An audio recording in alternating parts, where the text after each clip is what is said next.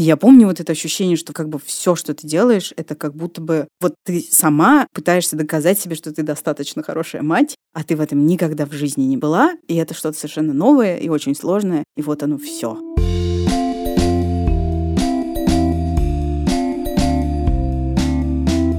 Всем привет! Это подкаст «Ты же мать». И здесь мы ведем честный разговор о материнстве. Я Настя Хартулари, фрилансер, и у меня есть дочка Варя, ей полтора года. Меня зовут Настя Красильникова, я журналистка и блогер, и у меня есть сын Федор, ему скоро три года. Я Саша Довлатова, у меня трое детей, Миша, Маша и Костя. Им 18, 13 и 5 лет. И сегодня мы будем разговаривать о том, как мы справлялись сразу после родов с обрушившимся на нас счастьем материнства. Мне кажется, что вот этот вот послеродовой период, когда только-только ты возвращаешься из роддома домой, где у тебя все подготовлено, где у тебя, как правило, есть кроватка, коляска, какая-то одежда для младенца, он очень особенный, ни на что не похожий, потому что ты внезапно перемещаешься в какую-то новую реальность, в которой ты теперь полностью ответственна за новое беспомощное существо.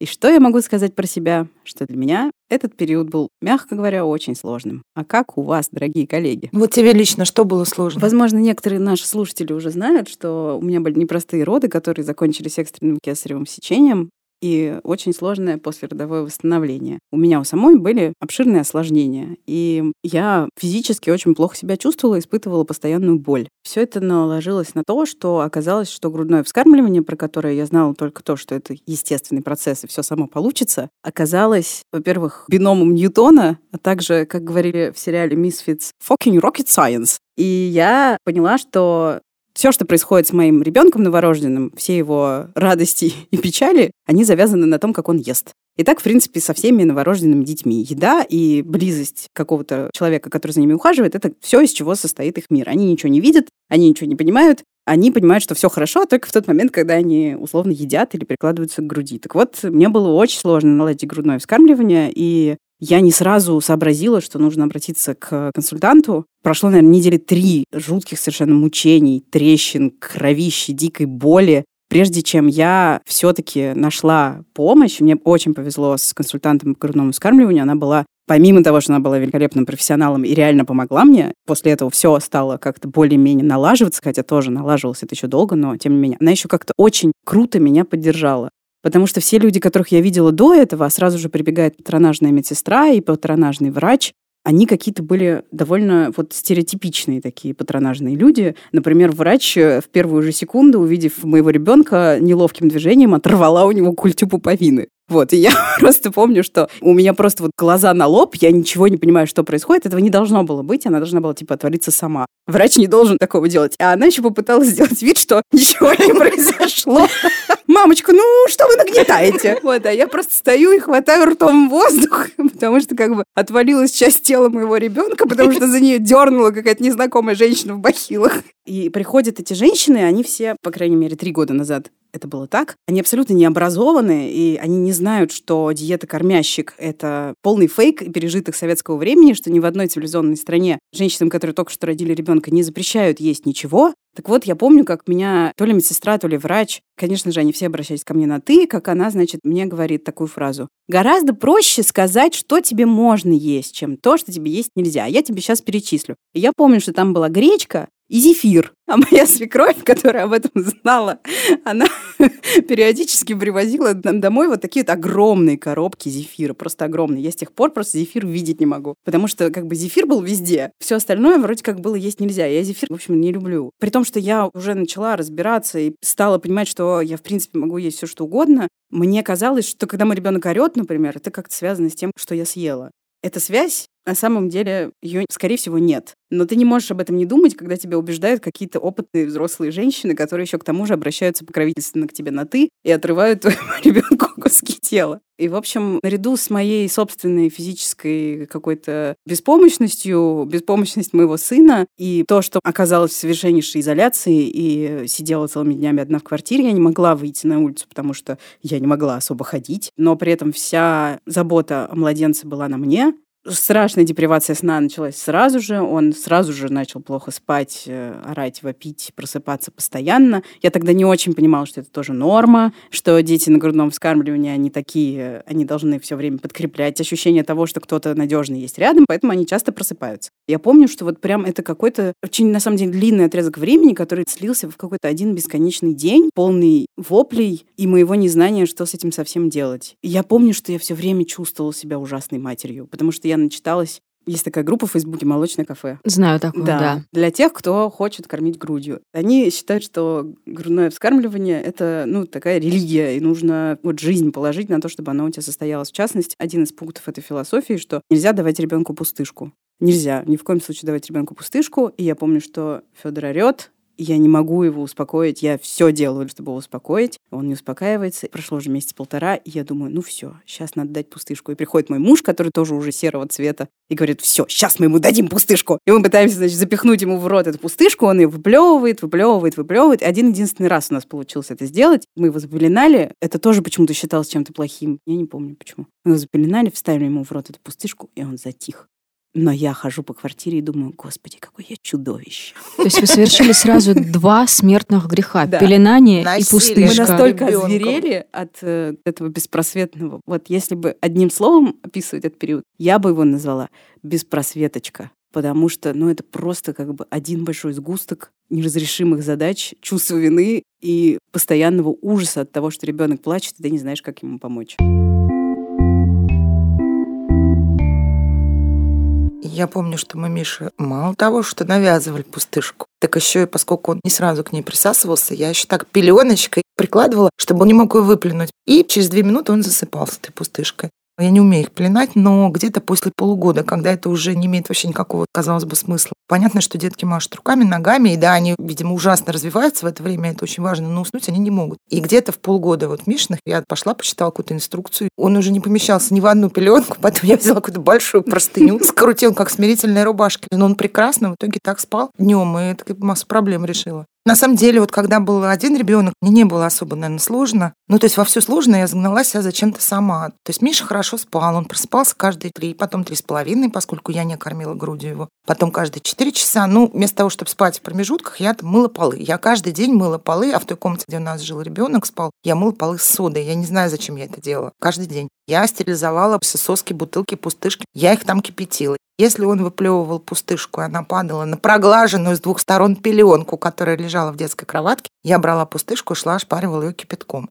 Понятно, что к третьему ребенку, куда бы что ни падало, откуда он бы что ни брал, чтобы он не ел, какой песок он на пляже не ел, мы уже все так отмахивались. Но вот первый раз, когда, в принципе, довольно все могло быть легко и мило, я почему-то ужасно заморочилась. Я все время как-то мыла посуду зачем-то, чтобы был порядок. Мне очень хотелось сохранить вот это. Ну, что ничего не изменилось, я такая же, как раньше, я все успеваю, я молодец. Для кого я это делала, непонятно, потому что дома я была да, одна тоже целыми днями. Муж был на работе. Гостей мы тоже не особо принимали первое время, потому что тогда тоже как-то было в информационном поле школе, вот что детей нельзя показывать, что это инфекция, опять же, к третьему ребенку это все растворилось. Я каждый раз мыла ему попу, даже если он только пописал. Совершенно не понимаю, зачем это делала. Я не пользовалась влажными этими салфетками, потому что я считала, что это неправильно. Я не знаю, мне, наверное, кто-то сказал в роддоме, что надо проточной водой, я делала это под проточной водой. Самое смешное, что я делала, это я тоже сейчас вспоминаю, купали мы его только в большой ванной, естественно, да, потому что ванночка это тоже не прогрессивно. Была маленькая двухкомнатная квартира, 44 метра. Там в окна дуло или что-то такое. И я переживала переживала, что в коридоре холодно. Мы купили обогреватель, чтобы пока я буду нести ребенка, завернутого в одеяло в ванную 2 метра, да, чтобы он не простудился. Но считала, что я молодец, что я прям хорошая мать, я занята. А у тебя не было вот этого ощущения, что твоя жизнь полностью изменилась, и ты больше не профессионал, Нет. не друг, не жена? А Нет, а у меня не было. Я говорю, у меня вот это ощущение появилось, когда, может быть, просто я не очень рефлексирующая была на том этапе, когда уже вот Миш пошел в школу. У меня вот этот переломный момент. Было переживание, что я выпала из компании, там,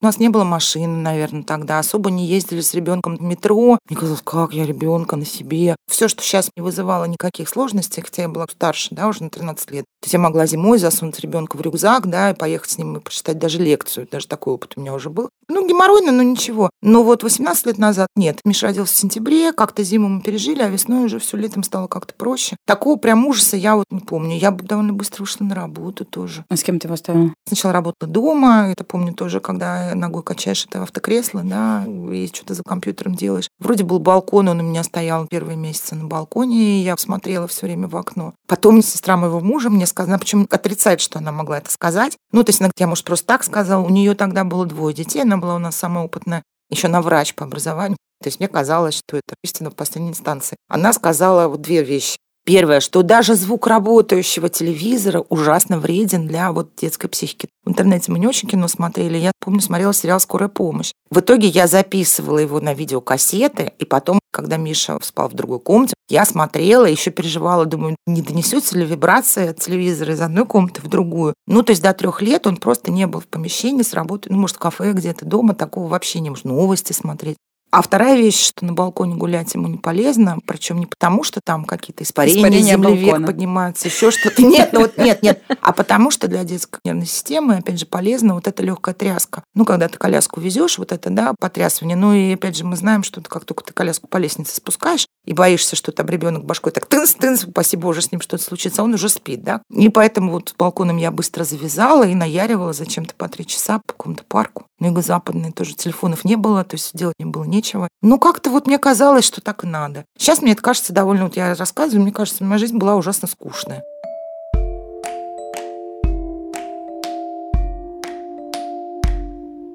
Я почему-то помню, я так, когда говорю помню, как будто это было страшно много времени назад, а это было совсем недавно, но звучала какая-то магическая цифра, магический рубеж в три месяца, что первые три месяца довольно тяжело, а потом все начинает налаживаться. И я, в общем-то, понимаю, что у меня примерно так и получилось, что первые три месяца были довольно для меня лично тяжелыми, а потом все как-то начало вдруг налаживаться. И я, в общем, смирилась, приняла и покатилась по этой дорожке уже бодро. При том, что Первые дни в роддоме, в котором я задержалась дольше, чем обычно держат в роддоме, я была довольно бодрая, мне казалось, что ну, нормально все. Как-то все, ребенок спит, мне получается его прикладывать к груди. Да, его докармливала, потому что вы начали докармливать в роддоме. Но я подумала, что ну ничего, я сейчас приду домой и позову консультанта по грудному скармливанию, и дальше как-то все поменяется. Из роддома у нас была что-то вроде экстренной эвакуации, мы оказались дома, висели воздушные шарики, но я почему-то испытала не чувство облегчения и радости, что наконец-то я вырвалась из больницы и оказалась дома. У меня началась страшная паника, истерика, и просто на меня обрушилось оглушительное чувство тревоги. Потому что я поняла, что я не знаю, что мне делать дальше. Консультант пришел к тебе? Да, консультант ко мне пришел, и у нас была прописана очень подробная программа по переходу от э, смешанного вскармливания к целиком полностью к грудному. И это отдельный и довольно тяжелый для меня опыт, потому что когда я еще была беременна на берегу, я подумала, что не буду угорать по грудному вскармливанию, как получится, так и получится. Ну, не получится кормить, ну и ладно. И, в общем, никогда мне это особо процесс внешне не нравился, и мне казалось довольно, довольно неприятной штукой. И когда у меня был прописан план действий, программа, как мы там постепенно переходим с Варей от одного вида кормления к другому, в какой-то момент, когда понимаешь, что твоя жизнь подчинена там каждые два часа, звук молокоотсоса, до сих пор я его вспоминаю с содроганием, не можешь далеко отойти, что ты должна постоянно пить. То есть какой-то вот абсолютно потеря себя за подчинением этой программе, этой твоей цели. И спроси меня тогда, Настя, ну ты же вроде хотела не вцепляться в эту идею, и если что, бросить это все. Но я настолько прям вот была, видимо, не в состоянии адекватно оценивать реальность, что я все-таки добилась своего и даже не знаю... Ты чувствовала себя победительницей, когда все получилось? Нет. В том-то и дело, что обидно, что я добилась своего, что мы перешли от смешанного скармливания к грудному скармливанию. Ребенок целиком полностью был э, на груди, и цель была достигнута, но я не испытала никаких эмоций, только облегчение, что больше не надо пользоваться молокоотсосом, только в случае необходимости, что там когда-то мне нужно куда-то уйти. И я не могу для себя до сих пор ответить на вопрос, почему я так угорела. У меня есть предположение. Мне кажется, что в это время, я помню, что у меня, по крайней мере, так было, твоя материнская компетентность сравнивается с твоей общечеловеческой компетентностью. И то, насколько хорошо ты выполняешь то, что тебе кажется долгом по отношению к своему ребенку, определяет твое существование целиком. Я безумно совершенно благодарна консультантке по ГВ, которая пришла ко мне. Полина, если вы меня слышите, это просто, наверное, самый лучший был момент в моем раннем материнстве, которая мне объяснила, как все делать, самое крутое, в общем, что она для меня сделала, это она сказала одну фразу, что Федор выглядит человеком, о котором очень хорошо заботится. Я даже не знала, что я хочу услышать именно это, но оказалось, что это настолько важно для меня сейчас, что важнее не может быть вообще ничего. Потому что ты не знаешь, как понять, то, что ты делаешь, это нормально или нет. Потому что ребенок тебе не ответит. Он будет кричать, потому что там он адаптируется к жизни вне утробы, и это для него сложно. И ты не понимаешь, вообще справляешься хоть насколько-то. А она посмотрела на него, посмотрела на то, как мы взаимодействуем, как он набирает вес. Это тоже же очень важно, когда они рождаются, как они вес набирают. И сказала, что я отлично о нем забочусь, у него все супер, и будет тоже все супер. И в этот момент я поняла, что вот, вот теперь я чувствую, что я справляюсь. Когда кто-то внешний это как-то очень деликатно сформулировал, и это не было, типа, никакого похлопывания по плечу, и никакую грамоту мне не выдали, но вот именно вот это какая-то очень деликатная, нежная формулировка, что он выглядит человеком, о котором очень хорошо заботится, это было, как будто меня в мед положили, и я там барахтаюсь. И я помню вот это ощущение, что как бы все, что ты делаешь, это как будто бы вот ты сама пытаешься доказать себе, что ты достаточно хорошая мать, а ты в этом никогда в жизни не была, и это что-то совершенно новое и очень сложное, и вот оно все. Кстати, я кормлю своего сына до сих пор. Я хочу сказать, что грудное вскармливание, на самом деле, оно налаживается не у всех такие сложные истории, как у нас с тобой. Бывает такое довольно часто, я наблюдала это даже в роддоме, что действительно все происходит легко и приятно, и все без какой-то особенной посторонней помощи, все как-то быстро налаживается, и никаких сложностей с этим нет. Но бывают случаи, и если бы я знала об этом заранее, было бы, конечно, великолепно. Я бы вызвала консультанта в роддом. И я считаю, что вот это, если вы хотите кормить грудью, то, что нужно сделать просто вот в первую очередь, когда вы возвращаетесь с ребенком, или даже если у вас в роддоме что-то не получается, вызвать какого-то лояльного, хорошего, проверенного с образованием консультанта ПГВ, с хорошими отзывами, и поговорить с ним про то, что происходит с кормлением, потому что все благополучие ребенка завязано на том, как он кормится. И, кстати, с искусственным вскармливанием это тоже может помочь, потому что хорошие консультанты ПГВ, они помогают перейти с грудного вскармливания на искусственное вскармливание, если хочется, или по каким-то причинам нужно это сделать помогают там адаптироваться к этим изменениям там, и так далее. И вообще, не знаю, вот все, что связано с кормлением ребенка, имеет смысл обсуждать с людьми, которые в этом разбираются. И это тоже был огромный сюрприз, что то, что всегда называли естественным процессом, и оно все получится, ну, выносишь, а потом выкормишь. Ну, конечно. Мы же так придуманы, это биология. Добрый день.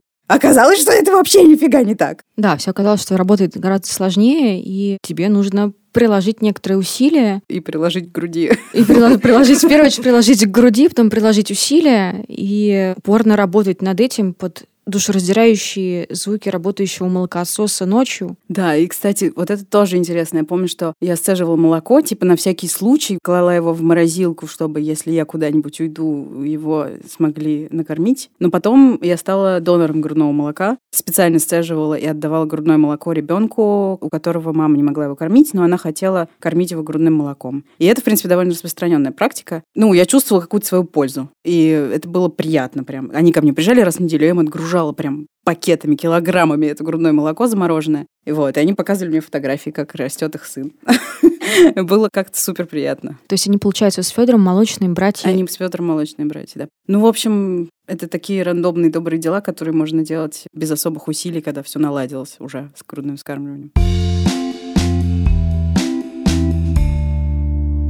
Мне кажется, что вот эти вот первые три месяца, я могу быть не права, мне интересно ваше мнение. Вот эти первые три месяца ты максимально уязвима перед теми людьми, которые вдруг проникают в твой мир и начинают каким-то образом давать тебе советы и выражать свое какое-то экспертное мнение. Я как раз вот про районных педиатров, про патронажных сестер, про всех тех, кто вдруг начинает высказывать свое мнение а ты такой весь в гормональном напряжении, легком состоянии невменяемости. Я могу сказать про себя, что у меня тогда сильно страдало критическое мышление. Я вообще не была адекватной. А ты помнишь какой-то конкретный эпизод? про который ты сейчас думаешь, что ты тогда была неадекватной? Начиная с того, что я изначально не верила в диету кормящих, но когда кто-то из педиатров сказал, что действительно тебе вот этого вот этого всего нельзя, и я с таким чувством вины ела салат из помидоров с моцареллой, потому что мне казалось, что я совершаю просто какое-то гастрономическое преступление века. Гастрономическое лактационное. Абсолютно. Салат, приправленный чувством вины,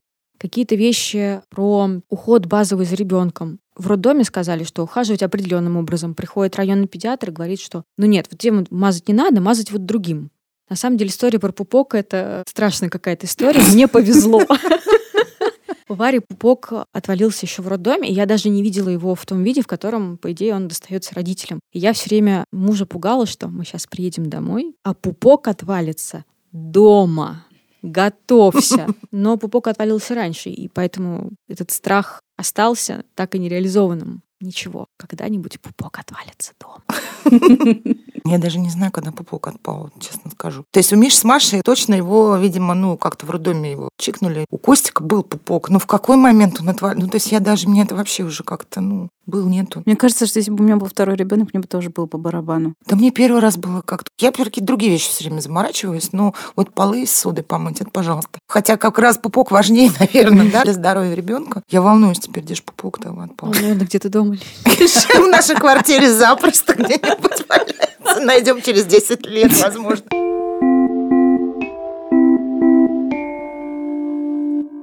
Ты сначала хотел кормить? Я не то чтобы не хотела кормить, как все, так и я. Я попала в те сколько процентов населения женщин, да, у которых нет молока. Но выяснилось это только к третьему ребенку. То есть два раза считалось, что я недостаточно постаралась. Но у меня оказался не перспективный сосок. Миша лежал в реанимации, я была дома.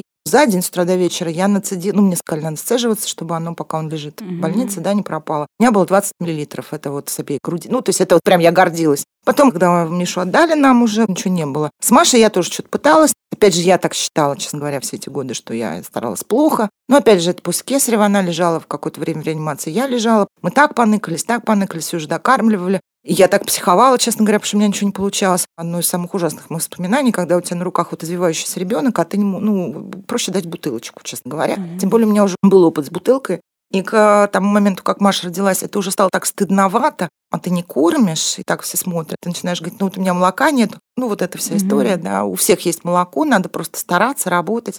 Я опять же поныкалась, поныкалась две недели, и потом плюнула.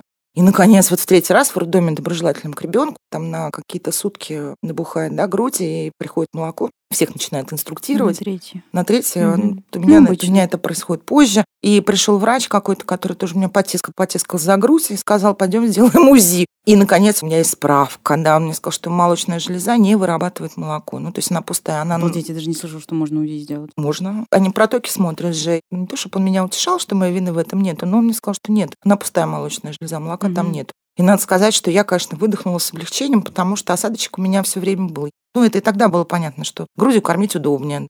Когда уже все налажено, и у тебя всегда с собой есть еда нужной температуры. Я была в таких странных обстоятельствах с этой бутылочкой, которую надо погреть. Или, например, ты боишься ее брать готовую с собой, потому что она не свежая, она испортится, да, со всеми этими. Сейчас есть там термос, еще что-то. И бывали ситуации, когда я носила с собой бутылку с детской водой, бутылку с сухой смесью, и мне в кафе, например, 18 лет назад могли отказать подогреть воду, да, в бутылочке для ребенка. Ты не можешь смесь поменять просто так, то есть тебе нужно точно такую смесь. Не знаю, у нас не было денег 18 лет назад, чтобы купить смесь на 3 месяца вперед. Я там покупала по 2, по 3 банки. И тынца она заканчивается, и ее нету ни в одном супермаркете. Но вот таких вот страданий, что я что-то там не додала детям, ну, не додала, додам что-нибудь другое. Но, тем не менее, когда мне вот сказали, что это не я такая вот как бы нехорошая мать, я прям выдохнула с облегчением. Вообще, мне кажется, что выбор не кормить, не кормить грудью, он ничем не хуже, чем выбор кормить грудью. В конце концов, сейчас качественные смеси, да, они все адаптированы более-менее, витамины можно еще как-то получить, а потом эти дети все равно начинают есть вредные продукты, да, которые ты не можешь проконтролировать, все равно портят себе желудок, не знаю, у них все равно Иммунитет, будет гастрит. здоровье и нервы маме. Ну да, Я еще считаю, что кормление смесью — это тот уникальный опыт, которого у меня не было и которого мне очень не хватало. Если бы я, например, кормила смесью своего сына, я могла бы заботу о нем спокойно разделить со своим мужем.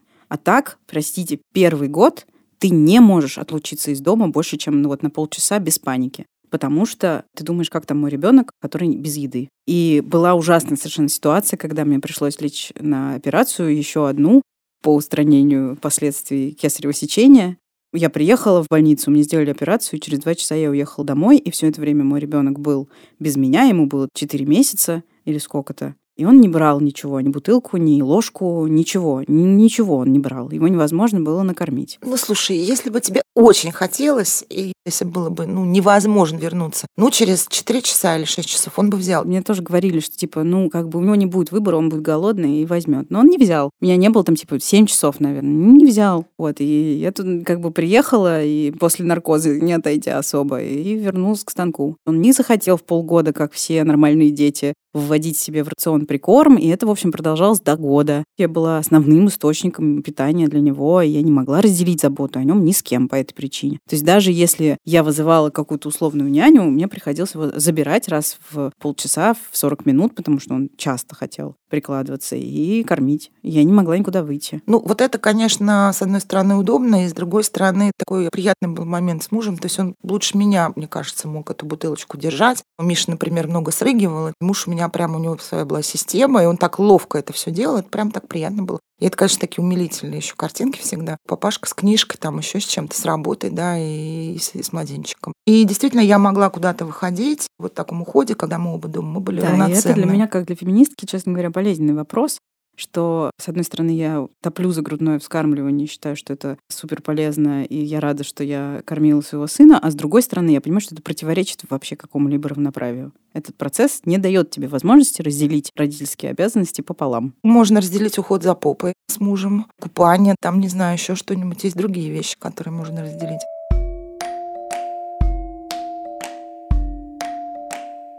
Помню, что один раз, один единственный раз за это время ко мне пришла подруга, у нее нет детей, но она как-то очень ловко с ними обращается. И она очень как бы нетребовательный человек и крайне альтруистичный. Она мне говорит, иди ложись. Она взяла у меня сына, я пошла легла, трубилась, и это был первый раз за эти месяцы родительства, когда я проснулась сама. Не он меня разбудил воплем, а я проснулась сама. Я проспала там типа днем не знаю, часа три. И я выхожу, они сидят на кухне, она держит его на руках, смотрит сериал, и он мирно спит.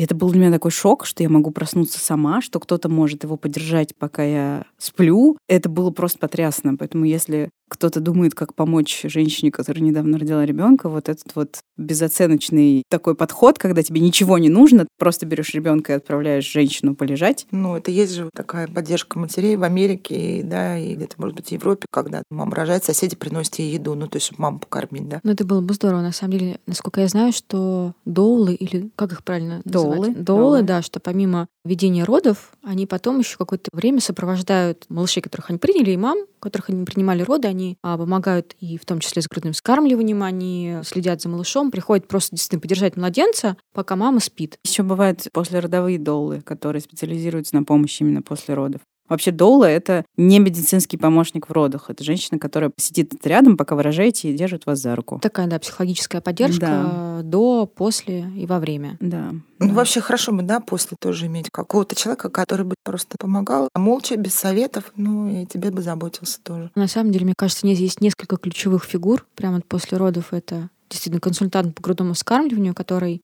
и покажет тебе, и как приложить, и как в какой позе удобнее кормить, либо скажет, что все нормально, и у вас так все получится, либо скажет, что не получится и отпустит тебя совершенно по Либо скажет, например, не хотите кормить, пожалуйста, я... вот вам план по переходу на смесь. Да, я вас научу как, а потом скажет, что позовите меня в 6-7 месяцев, я научу вас кормить ребенка уже другой едой. Еще, мне кажется, важен хороший педиатр, который будет вам хорошим другом. Это странная, наверное, фраза, но хорошим партнером первое время и не будет вгонять вас в тоску, в боль или в какую-то совершенно дальше пучину отчаяния. Потому что я помню, что первый педиатр, который нам попался на пути, первый педиатр была районная педиатр, но она была довольно безвредная и бесполезная. Надеюсь, она не услышит это. Я ее немножко даже побаиваюсь, хотя она меньше меня ростом, мне кажется. А следующий педиатр по рекомендации, она тоже попала как раз вот в тот период, когда я не могла адекватно оценивать ситуацию и быть объективной. И первые несколько месяцев Варе, Варя при этом была здоровый ребенок, которая, да, несмотря на то, что она была маленькая, она набирала вес, она была здоровой, и все у нее было хорошо, я тратила на то, что я давала бесконечное количество лекарств, потому что врач считал, что нужно лечить ее от атопического дерматита и прочего какого-то безобразия типа лактазной недостаточности и прочих вещей, которые прям в красном списке доказательной медицины. И про что говорят доказательные педиатры и педиатры, которым мы можем верить, что как только видите вот эти вот диагнозы и вот эти вот назначения, бегите, бегите немедленно. Ну вот как раз первое время мне досталось бинго, педиатрическое говнобинго.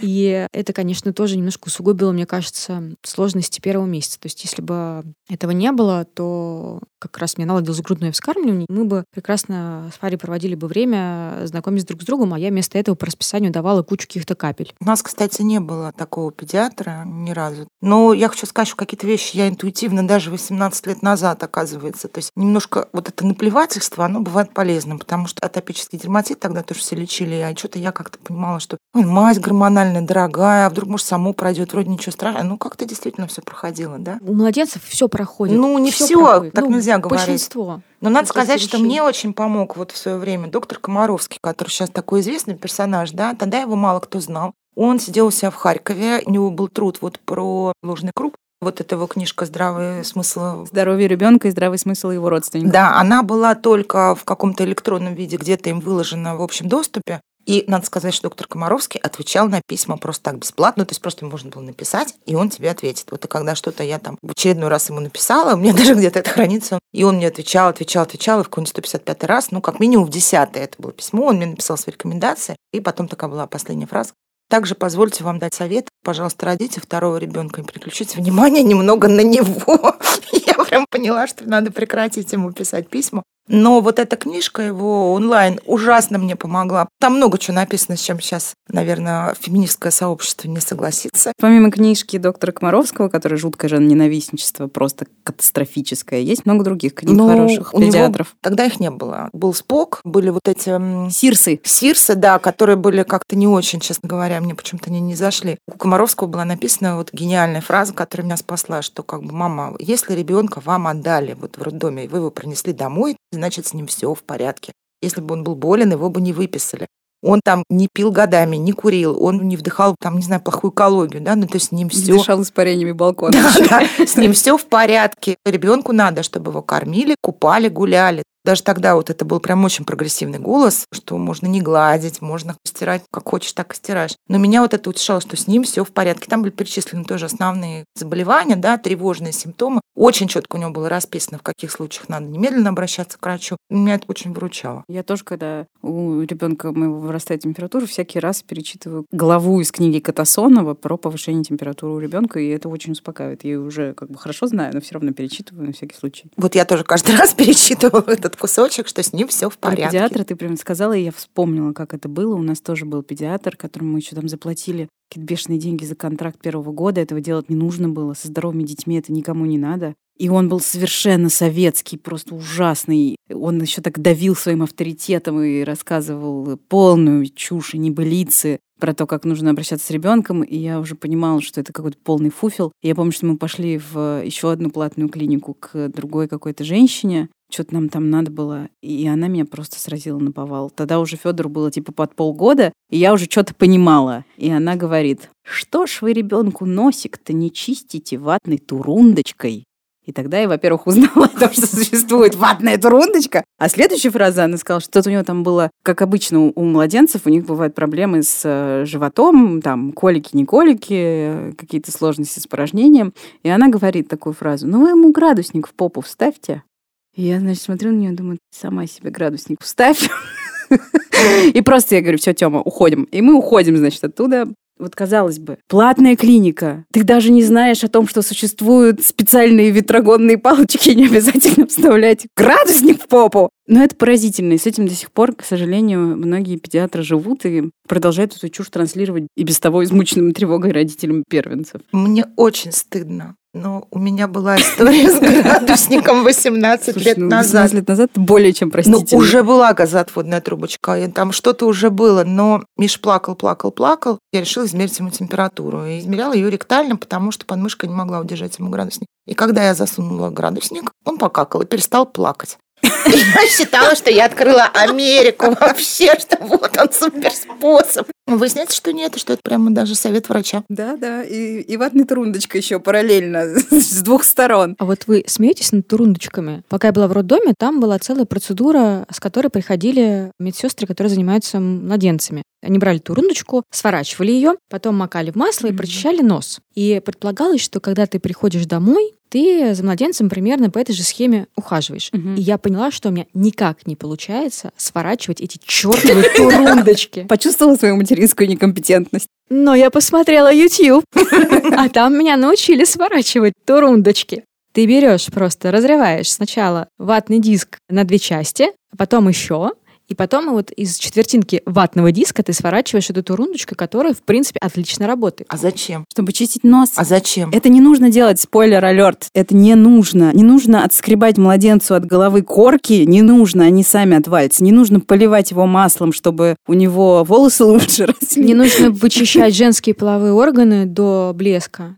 Но первые три месяца я все делала. Я работала с турундочками, Каждый день? Каждый день. Да-да-да, только Мама что ты был дорогая. э, труженик интеллектуального труда, а сегодня твоя жизнь состоит из турундочек, подгузников. Я думаю, что на самом деле вот этот вот период после родов, он тоже у всех бывает разный. И я точно знаю, что есть люди, и даже в моем окружении есть женщины, которые очень наслаждаются, и у которых все получается сравнительно легко, а даже если получается что-то нелегко, они как-то с какой-то теплотой и радостью сталкиваются со сложностями и преодолевают их без какого-то слишком сильного напряжения. И я надеюсь, что так у большинства, честно скажу. Но бывает такое, что да, то, что случается с нами после родов, оказывается одним большим неприятным сюрпризом.